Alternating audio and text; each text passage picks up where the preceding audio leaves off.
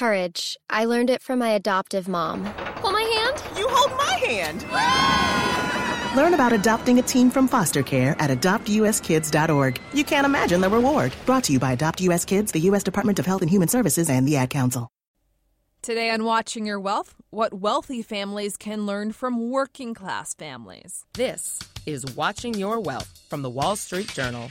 Now, from our studios in New York, here's Veronica Dagher.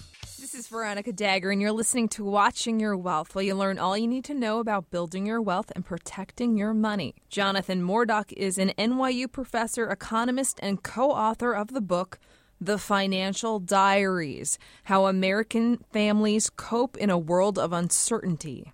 Welcome, Jonathan. It's great to be here. Great to have you. So, uh, it is an uncertain world indeed.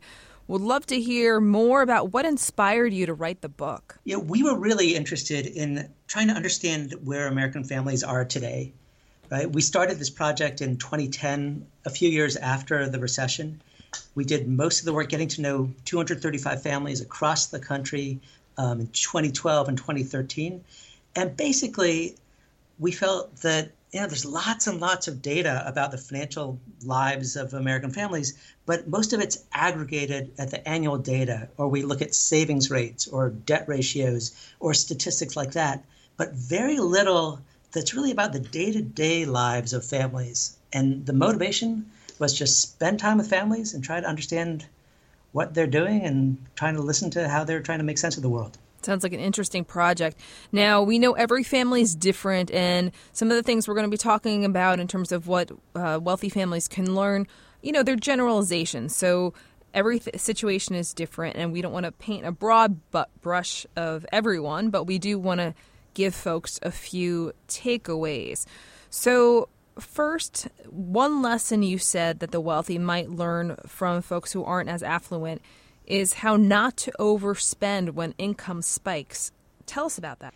So, one of the most striking things about spending time with the families was seeing income spikes. And it could be around tax time, or it could just be that, you know, monthly paychecks go up and down. So, a lot of people don't appreciate the instability that, you know, working families are facing. And so, one of the tricky parts is what to do when you've got that bonus or you've got that uh, tax refund? How do you um, maintain some um, discipline when you've got all that money? Because you know there's going to be times when you're going to need it down the road. And so when we met the families, they were doing a lot um, to really focus on liquidity and managing these spikes. Um, what were one of the big yeah? so one of the one of the big things they were doing um, was clearly disciplining um, themselves, but focusing on short term saving. Right? So when we think about saving, right, we usually think about saving for big long term yeah. you know, retirement. Needs. But you know, the families a lot of them were having to save for things coming up three months, six months from now. So you get your you know tax refund in March, say, but you got to worry about you know, what's going to happen around Christmas or what's going to happen you know later in the year. And so we saw lots and lots of really innovative uh, approaches to dealing with that. Um, so one us, example. Yeah, some examples. That'd be great. yeah. Um, so one example was um, a woman we got to know in Mississippi. She worked at a casino, and it turns out when you work in a casino, summer is really a a great time. Hmm. Um, everyone's out; they're gambling. Um, kids are out of school. Kind of everyone's just um, out you know, just taking advantage of warm weather. But the fall comes along, winter comes along, folks are at home, they're watching football, they're not out, out of the casinos. And so this woman we got to know, Janice, she really had to think hard because her paychecks were going up and down with the business at the casino. And a lot of that's because, like a lot of American workers, she was working for tips. Yep. And so what she did was she opened a bank account at a credit union about an hour south of her. And it had a really lousy ATM network, had really lousy hours, and she said, That's fine with me. In fact, she went a step further and she cut up her ATM card. Hmm. And we said, Janice, you know, what are you doing? And she's like, I got to do this because I got to know that the money's going to be safe there. But if I need it, I will drive that, you know, that hour. And she she described it as these really, really needs. Mm. So when her grandson needed clothes for going back to school, she drove that hour, but most of the time she didn't. Um, and so it was it was an example of a tension that we saw a lot, which is folks want structure. You need structure in your financial life, but you also need flexibility because you know life's going up and down. There are a lot of emergencies and things coming up you didn't expect. And so, in lots of ways, people were finding that you know traditional financial products weren't really working for them, weren't giving them the right balance between that discipline and the flexibility. So, the Bank of Far Away that Janice was using, that idea, was one. You know, other folks, um, a guy in New York, in Brooklyn, Robert, he gave his money to his mother to hold. Really? He was saving up for a bank deposit. And he was an adult doing this. He was 52 years old. Really? Yeah, 52 years old. He had a bank account. Okay. But again, it's like his, he said his mother was like Fort Knox. She wouldn't give him the money.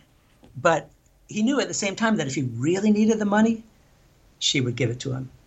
Interesting. So it seems like they're coming up with strategies on how to keep money off limits until you absolutely need it. Yeah, exactly.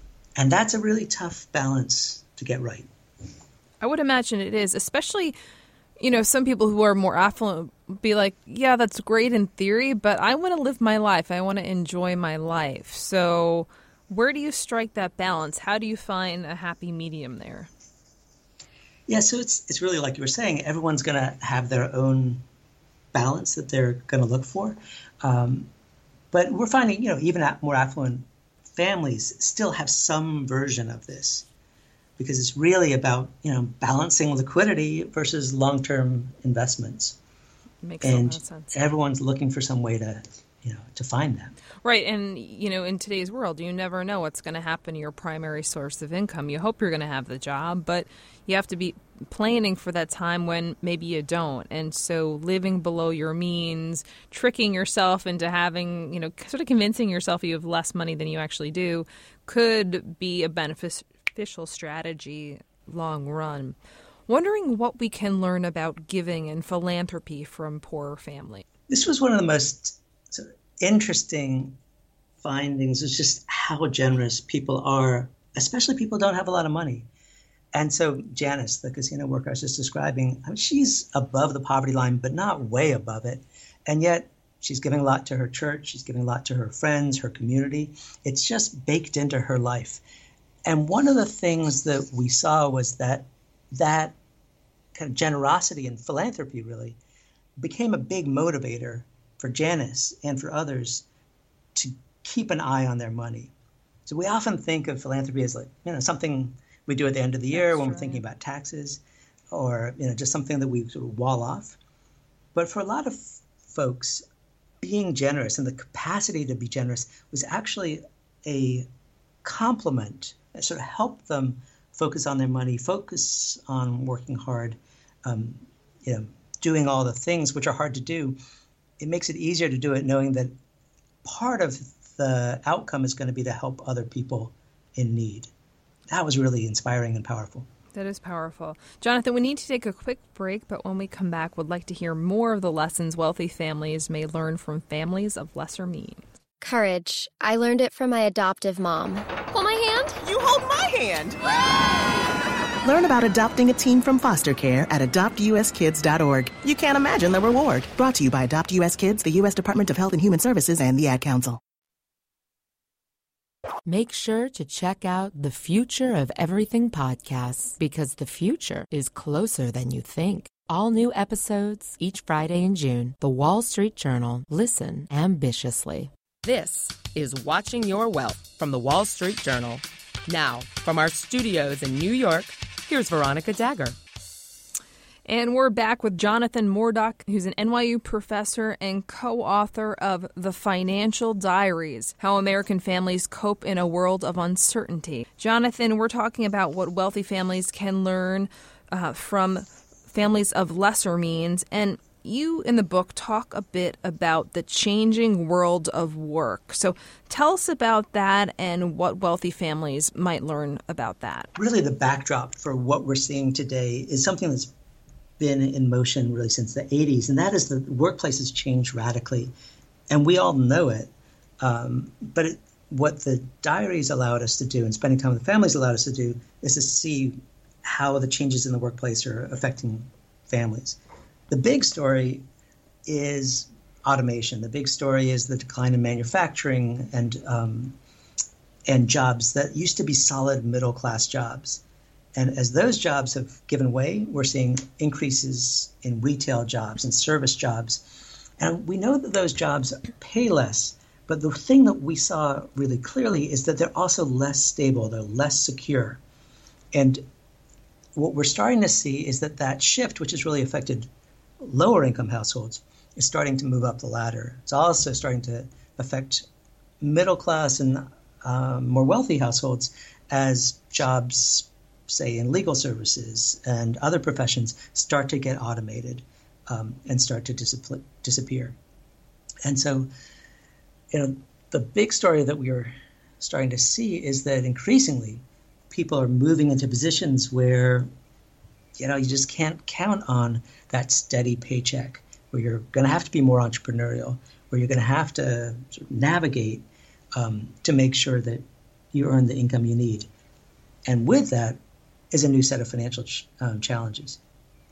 Yeah, you're going to have to manage your money yourself. You're going to have to manage your cash flow better. You're going to have to plan for retirement uh, sooner and take a closer eye on that.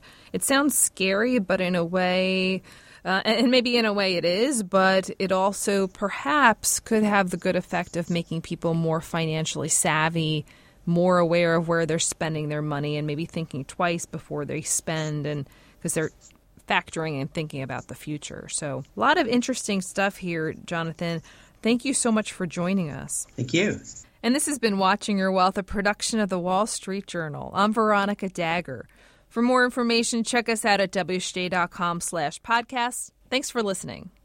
Follow the Wall Street Journal on your favorite podcast app. Search WSJ on Apple Podcasts, iHeartRadio, Spotify, Google Play Music, Stitcher, and any Amazon Alexa device. The Wall Street Journal. Listen ambitiously.